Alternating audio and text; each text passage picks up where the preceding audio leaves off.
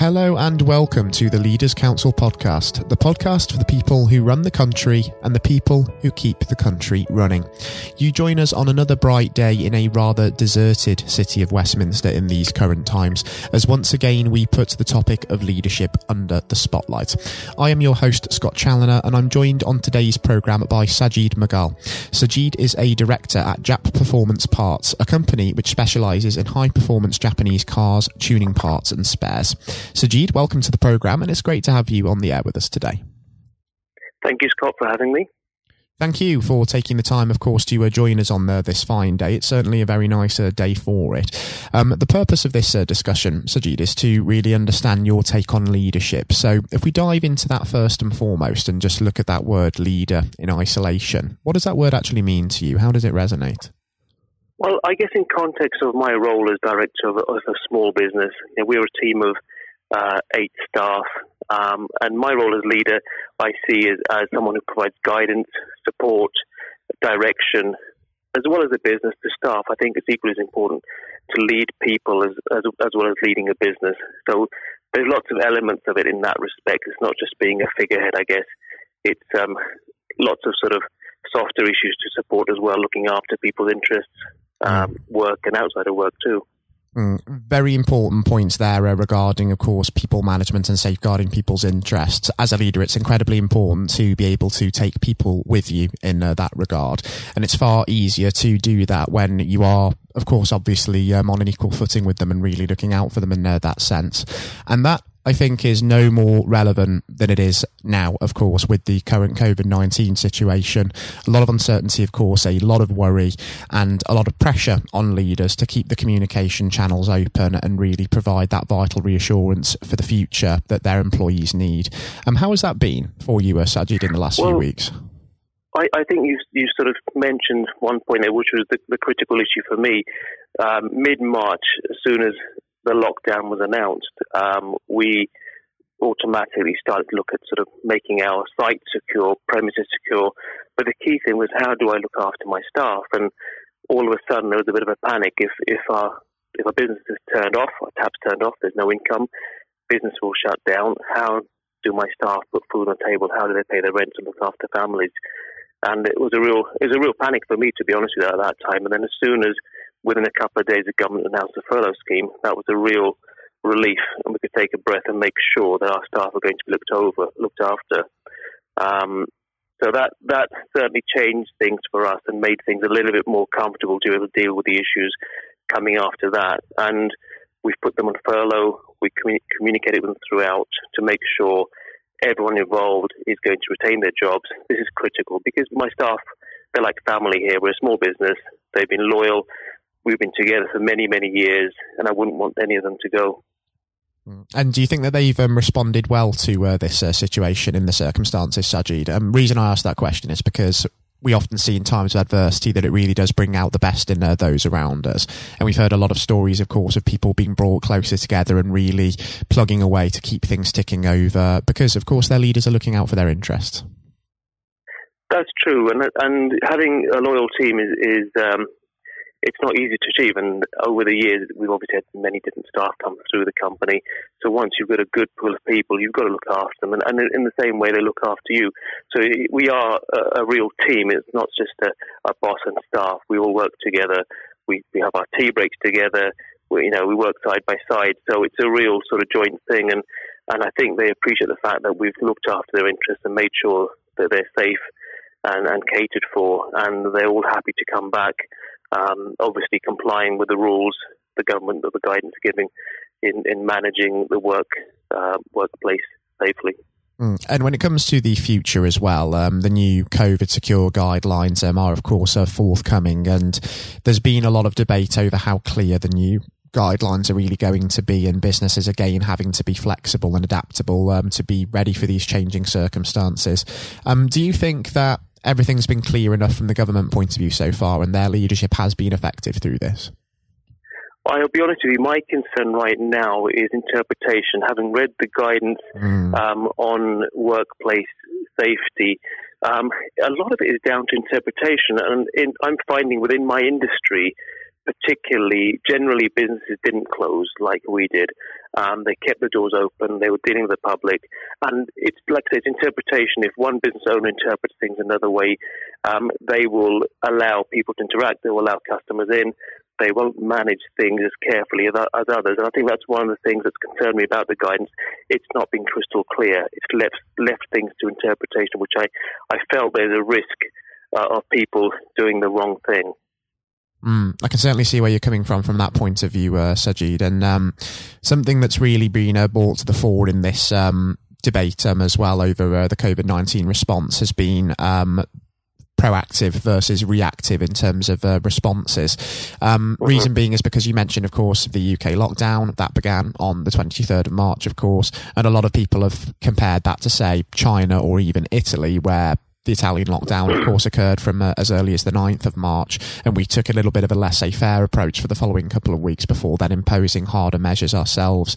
Um, when difficulties do tend to arise in an everyday setting, Sajid, if we take that away from this situation for a moment and away from politics as a whole, do you tend yeah. to dive straight in and get on top of difficulties as and when they emerge, or do you like to sort of sit back a little bit, see how matters develop, and then take action from that stage?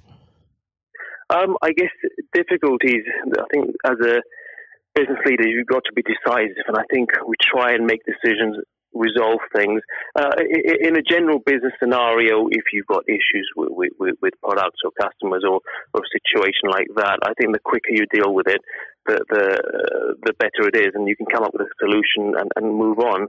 Sometimes delaying a, a decision to deal with a problem can cause ill feeling and, and misunderstanding and so on. So I, I think it's better to be decisive and quicker rather than let things prolong.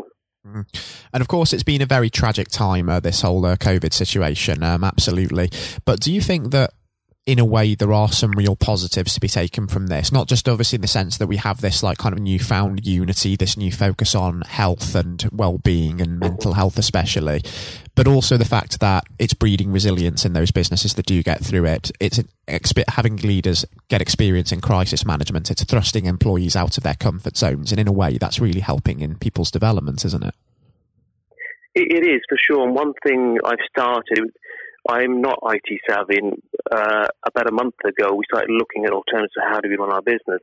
And we started looking online and working with a with a company in Dubai, a film company. And they suggested we should be looking at groups. And it sort of sparked an idea.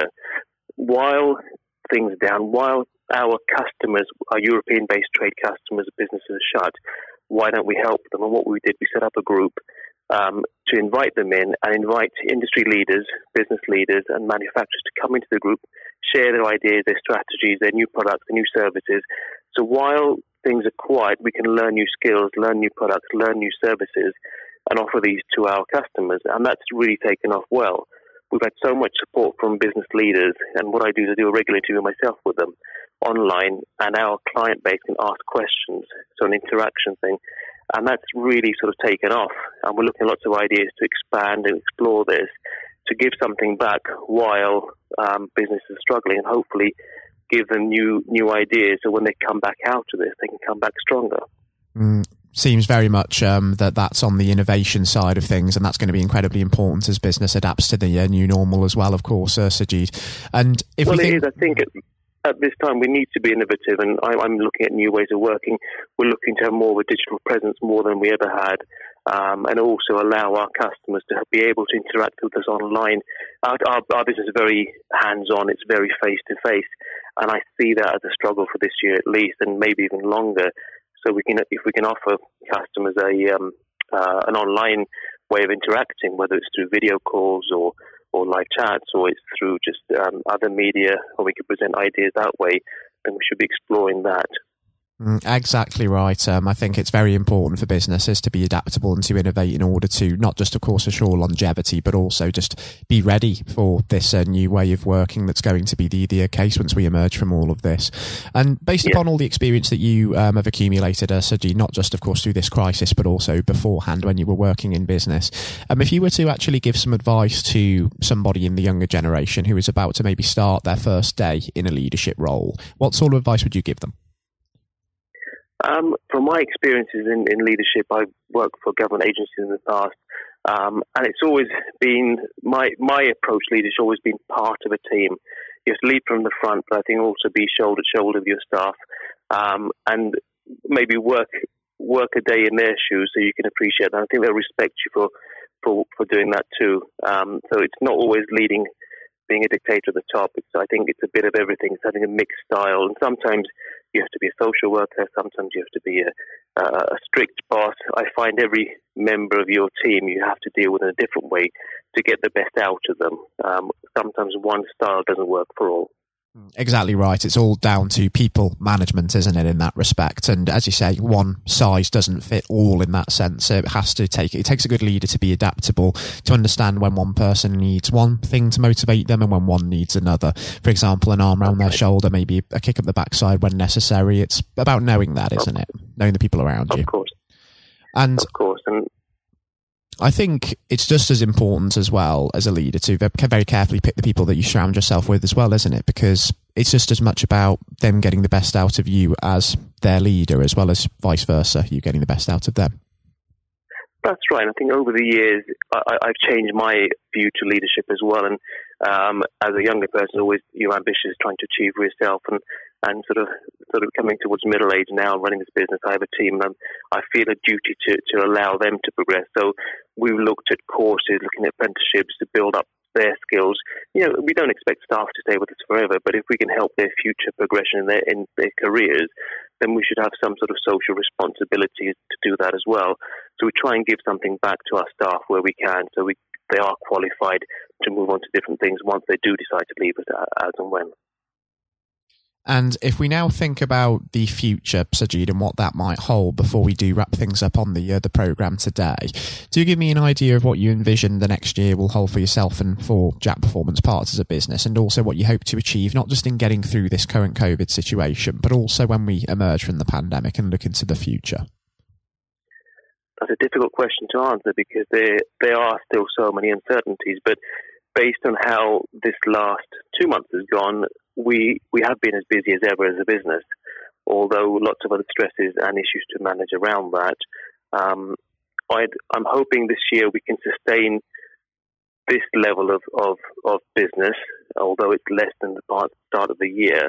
Um, I don't really envisage growth, but I guess that may be down to us to re- rethink why there isn't growth and look at innovative ways of, of trying to increase business. So I think it's been a wake-up call in terms of technology, Um, social media or digital presence, those sort of things which I haven't really considered is something that I'm focusing a lot of my energy on now and will do for the rest of the year. And maybe that will be a new way of doing business, and maybe the following year or the year after, that will change how we approach our marketing. Exactly right. Um, it's going to be really changing uh, times, uh, Sajid, uh, for sure. And I think given how informative it's been um, on the uh, having you on the programme today, I think it would be wonderful to actually catch up in the next year once we start to see how things are altering in that respect, just to catch up on how the, uh, the business is getting on and just discuss some of the new initiatives that you are getting involved in as well at that point. Yeah, sure. I'd love to come back and uh, tell you what we're up to. I think that would be fantastic. It's a shame that um, we don't have uh, more time uh, today on the uh, the programme. Otherwise, of course, we could discuss it for hours, I'm sure. But it's been a real pleasure, Sajid, having you on the uh, the programme. I've really, really enjoyed it. And as I say, it's been an incredibly informative experience um, as well as anything else. And thank you for taking the time to come and share those views, not just for myself, but also for the listeners tuning into this. You're very welcome. Thank you for having me on. Thank you, Sajid, and do take care and do stay safe as well in the meantime with everything still going on for sure. That was Sajid Mughal, Director at Jap Performance Parts. Coming up next on the programme today, I'll be handing over to Jonathan White for his exclusive interview with Sir Andrew Strauss. Sir Andrew is currently the Director of Cricket for the England and Wales Cricket Board. During his playing days, Sir Andrew was England captain. He's one of only three England skippers, in fact, to have secured the Ashes both at home and away in Australia, but he's also the England captain with the second highest number of Test victories under his belt in history. And I hope you enjoy listening just as much as Jonathan enjoyed speaking with him. That's coming up next. Hello and welcome. I'm Jonathan White, and today we are joined by Sir Andrew Strauss, former captain of the England cricket team and former director of cricket at the E C B. Sir Andrew, thank you very much for joining us today. Real pleasure to be here. Thank you. It, the pleasure is all of ours. You know, Andrew, you've had a distinguished career, as I said, both on and off the pitch in English cricket, recognised not least with your knighthood for services to sport just last year. So congratulations on that. Yeah, thank you. Um, now, there have been ups and downs in the career, like any career, including public and private disagreements with certain individuals. And on that front, I think what everybody wants to know, have you finally forgiven Marcus Trescothick for giving you that stupid Lord Brockett nickname? um, well, my recollection of was that it wasn't Marcus Trescothick who gave me that nickname. Ah. It was actually Mark Butcher. Uh, He's but, to blame. You know, I think there were a lot of people. It was the senior England teams at the mo- mm. at that time who wanted to sort of put me in my place and make sure that I didn't get above my station. So um, uh, thankfully it didn't particularly stick other than within those group of players. And you really did try and get on their nerves by getting above your station because, of course, in your first outing, uh, you went on to score one hundred twelve. Mm. Now, am I right in saying this, perhaps, that you only got there because Michael Vaughan did himself an injury? Well, that was the reason I got on the pitch in the yes. first place. Yeah, absolutely. I mean, you know, it's often sort of misunderstood or misjudged the role that luck plays in a in an international career or sporting career, full stop. And, um, you know, I was wait, waiting patiently in the wings mm. for an opportunity, and it didn't really seem like an opportunity was going to come along. And then... You know, I've only got injured in the nets, and there was my chance, and I had to kind of grab it with both hands if I could. And you certainly did. What was it like then to uh, see your name being put up on the Lord's honour board after your first appearance? Yeah, look, I'd just been transported to a completely different world almost. I'd been, I was a Middlesex player. I was mm. captain of Middlesex. All my focus was on helping Middlesex sort of win the championship and whatever. And then a week later, I've scored a test century, which is something I'd always dreamed out, you know, literally all my life. And then the thought of doing it at Lord's in your first test match. I mean, it was literally the dream. So, and then suddenly I started thinking, wow, hold on, like, potentially I've got a whole England career ahead of me and everything that entails. So it was a real shock to the system. Um, but I suppose what I was grateful for was that I was rel- relatively old, probably not the right way of putting it, but I was twenty-seven years of age. I was pretty comfortable with my own game, and I was also, I think, mature enough to understand um, that this was a great opportunity for me, but not to get carried away with it, which is unfortunately what happens with a lot of younger players. Without a doubt, and I think in those early years of your career, it's so important, I think you'd agree, especially when you're learning from other more experienced people, and this can be true of any field, whether it's sports or politics or business, um, to have somebody there that you can rely on or look up to for guidance. In those early days, was there somebody that you could say to this day that, thank goodness they were there for you? Uh, well, I think in preparing me for international cricket, Justin Langer was a massive um, mm. source of advice for me. So he was captain of Middlesex bef- a couple of years beforehand and really helped me understand what I needed to do to get there. Um, but then I think on the day-to-day basis, my wife, Ruth, played a, a huge mm. role, you know, and just in terms of, because I, I think there is that real danger that you get carried away with it and you think yes. international sport in that goldfish bowl that, you know, you're more important than you, you were previously, or that that whole world is the real world. And, uh, and obviously all we know is that the real world, nothing's changed other than mm-hmm. other people's perception of you. And you need that grounding. And again, that can be true of any uh, so many different areas of life. I think so, yeah. I, I mean, very easy to get caught up in it and end up doing different things, being with different people, sort of trying to enjoy everything that goes with international cricket rather than focusing on the actual international yes. cricket. And itself. In those early days, Andrew, there were lots of examples where you could have got carried away because that team accomplished so much. Um, I think for a lot of people, the two thousand five Ashes series is one of the greatest sporting moments of this country's history. Now, we could chat for hours about that, but I know uh, I wouldn't be allowed to, and, and, and you've got other places to be, so we can't do that. But I, if I may, I would love to ask what your highlight was personally for that, but perhaps more importantly, um, as a team, how were you able as a group to deal with the pressure no doubt you were feeling?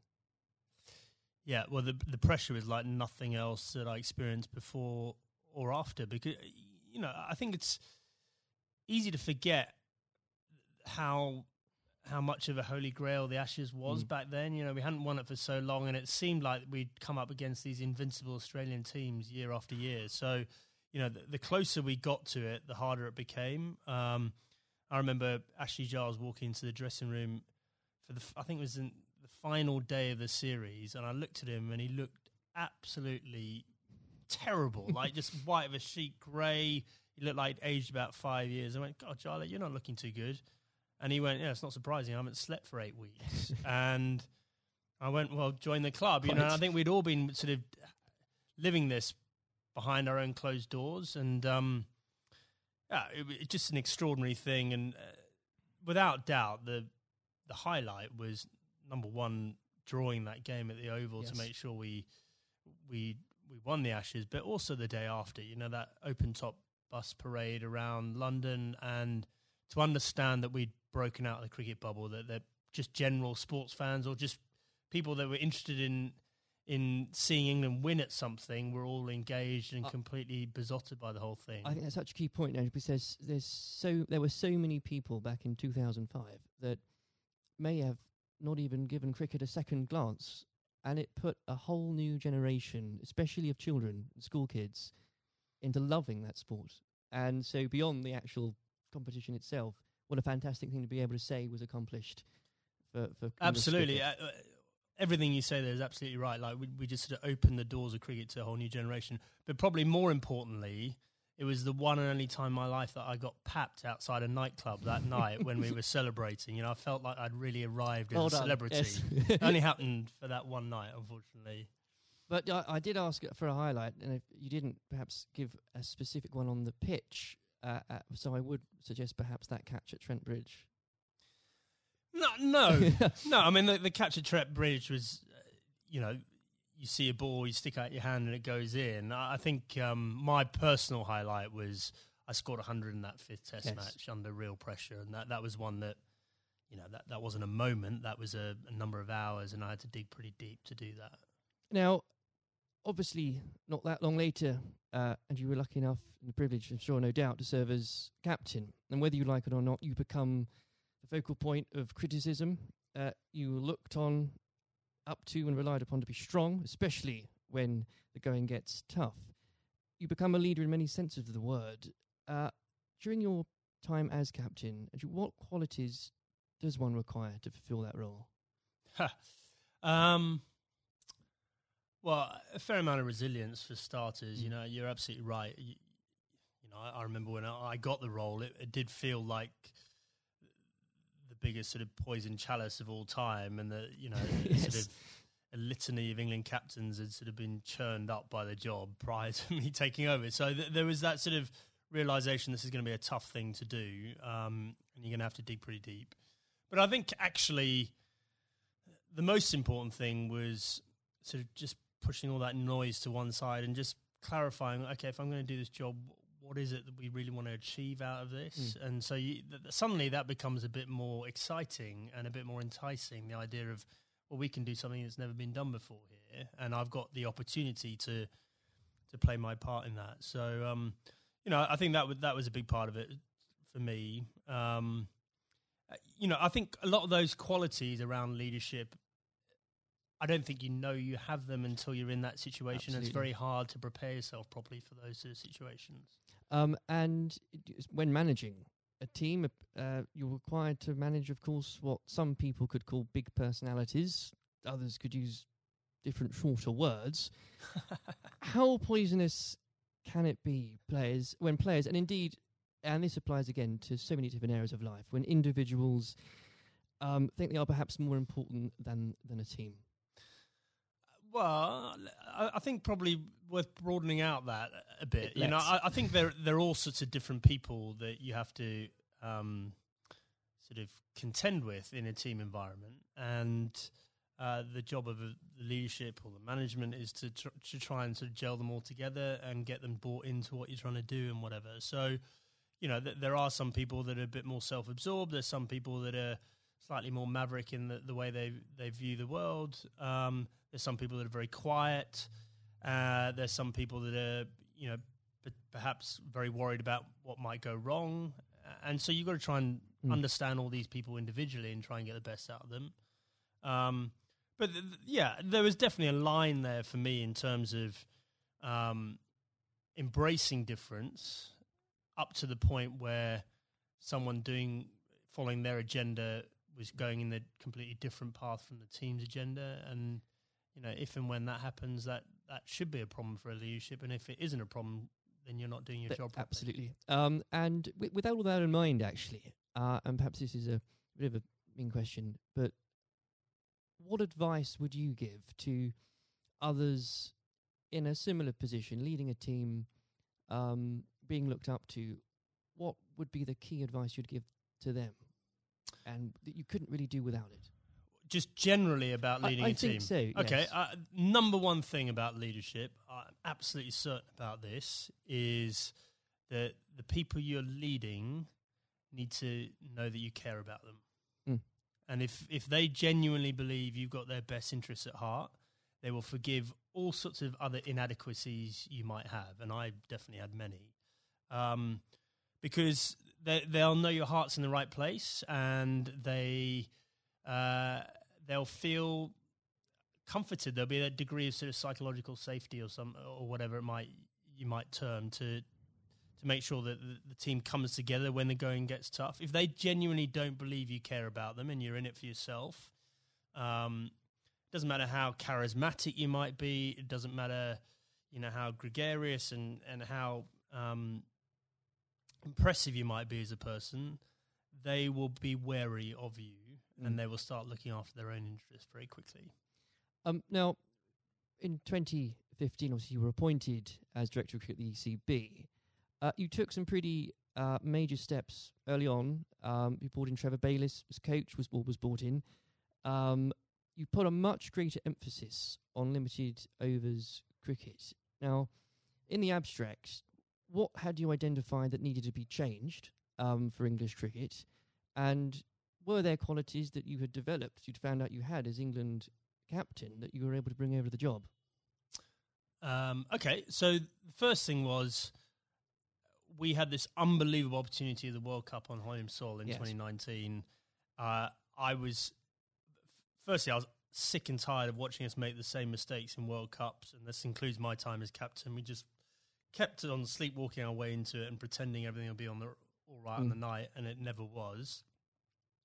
Um, and so I definitely made it our priority to win that twenty nineteen World Cup. I thought that was more important than anything else that was going to be taking place in my tenure. Um, and I knew in order to do that, we had to completely shift our perception of white ball cricket. Quite a radical shift from what we, we, what we were coming from. Yeah, but mm. the rest of the game had moved on. Yeah. And the rest of the game had understood that white ball cricket was playing an increasingly important role in, in both financially but also in, in terms of players' focus and interest, yes. um, and we had to move. In fact, we didn't have to move at times. We need to get ahead of the time. So, you know, we had to completely shift our both our philosophy, but also the way we played in order to do that. Um, and I was very lucky uh, having both Trevor Bayliss and Owen Morgan, who were prepared to sort of role model that and lead that through.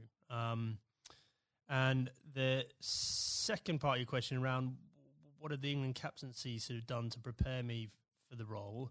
I, I think I was comfortable leading. I was, I knew mm. the environment. I knew what I was getting myself into. And, and in the early days, I could leverage some of the relationships that I had with the players. But actually, I found it a very different challenge because you are so so far removed from what's going on on the ground, right. and so you know you're relying on other people to have to buy into what you want to happen and then do it themselves mm. and often, you know, in different time zones and different parts of the world. So that was that was a very new experience for me. Well, I think the strategy paid off and uh, I don't know about you, but when watching that World Cup final, again, as so many people did in this country, it's once again it inspired another generation of uh, especially school kids who, again, might not have given cricket a second look, who have now become avid cricket fans. I know of some, it, and it, what what a wonderful thing that must be. Yeah, it was an incredible day, wasn't it? I mean, I think in our vision, like when we're talking about the opportunity of winning the twenty nineteen World Cup, I had this vision in my mind of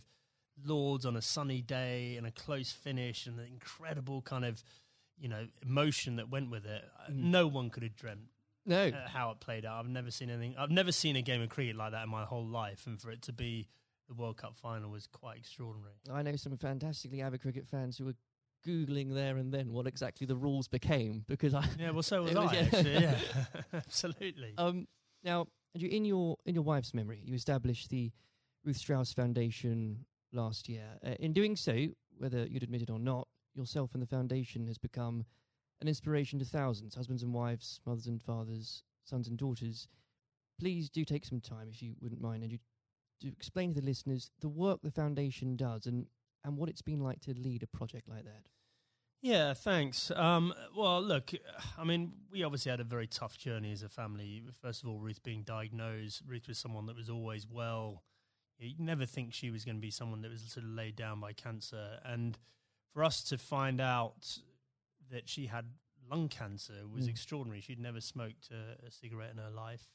And I think we all had this perception of lung cancer being a smoker's disease. Um, and so just uh, having gone through the experience and obviously some very low times and us coming to terms with the fact that, that Ruth had stage four cancer and she was going to die, um, we learnt a lot in that process. And, and thankfully we had time for me to speak to Ruth before she died about legacy and what we could do to make something positive come out of, you know, this experience we'd all been through. And so after she died in December uh, twenty eighteen, uh, I came back and launched the foundation with two f- focuses. Number one, to fund research into these rare forms of lung cancer. These mm. are the non-smoking lung cancers.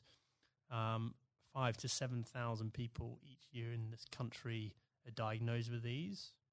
No one knows why they're getting them, um, but they're on the increase, and it's women, young women, that are affected more than men. Extraordinary so, numbers. Yeah, I mean, it, in the list of top ten cancers, it's number eight. Rare forms right. of lung cancer, number eight. So it's not really rare; it's probably a misnomer, but it's um, yeah, we're really lacking in funding and understanding.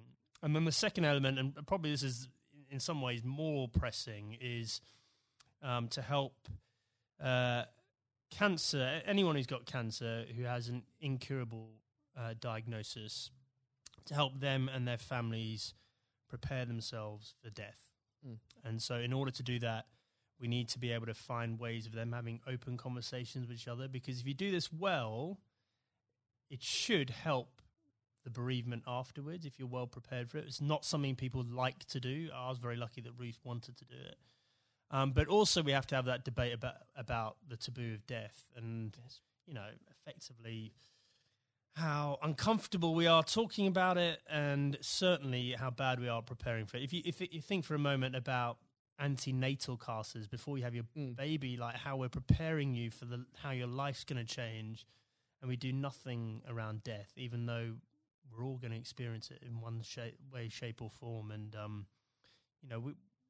I think as a society we need to be better than that. We, we've come a long way in so many different areas, and especially around mental health, and we can do better about death. There's no doubt about it. Well, I think if the, if the foundation is leading the way in breaking taboos on that front, because they need to be broken. Um, uh, I know they've got the foundation is going out some events later this year. So if you could tell us about some of those, that would be yeah. So the I mean we've got a couple of big ones coming up. So uh, the Westminster Mile, which is a uh, very inclusive. If you're thinking about think about a marathon, but just think about just doing a mile of a marathon rather than twenty-six. Sounds ideal. So we've got grandparents, we've got little kids, we've got people pushing prams, so that we're going to get as many people as possible to play their part in that and raise some funds.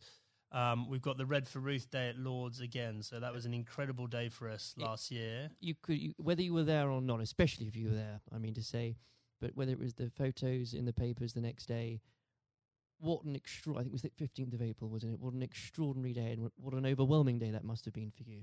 Yeah, absolutely. Well, I mean, you know, an Ashes Test match is a big day anyway, yes. and then f- for us to have that extra element of the, the Red for Ruth Day, and to see the the wave of support, you know, it's probably it was just I myself and the boys were incredibly profoundly affected by that uh, in a good way. You know, we felt so much uh, love and support there.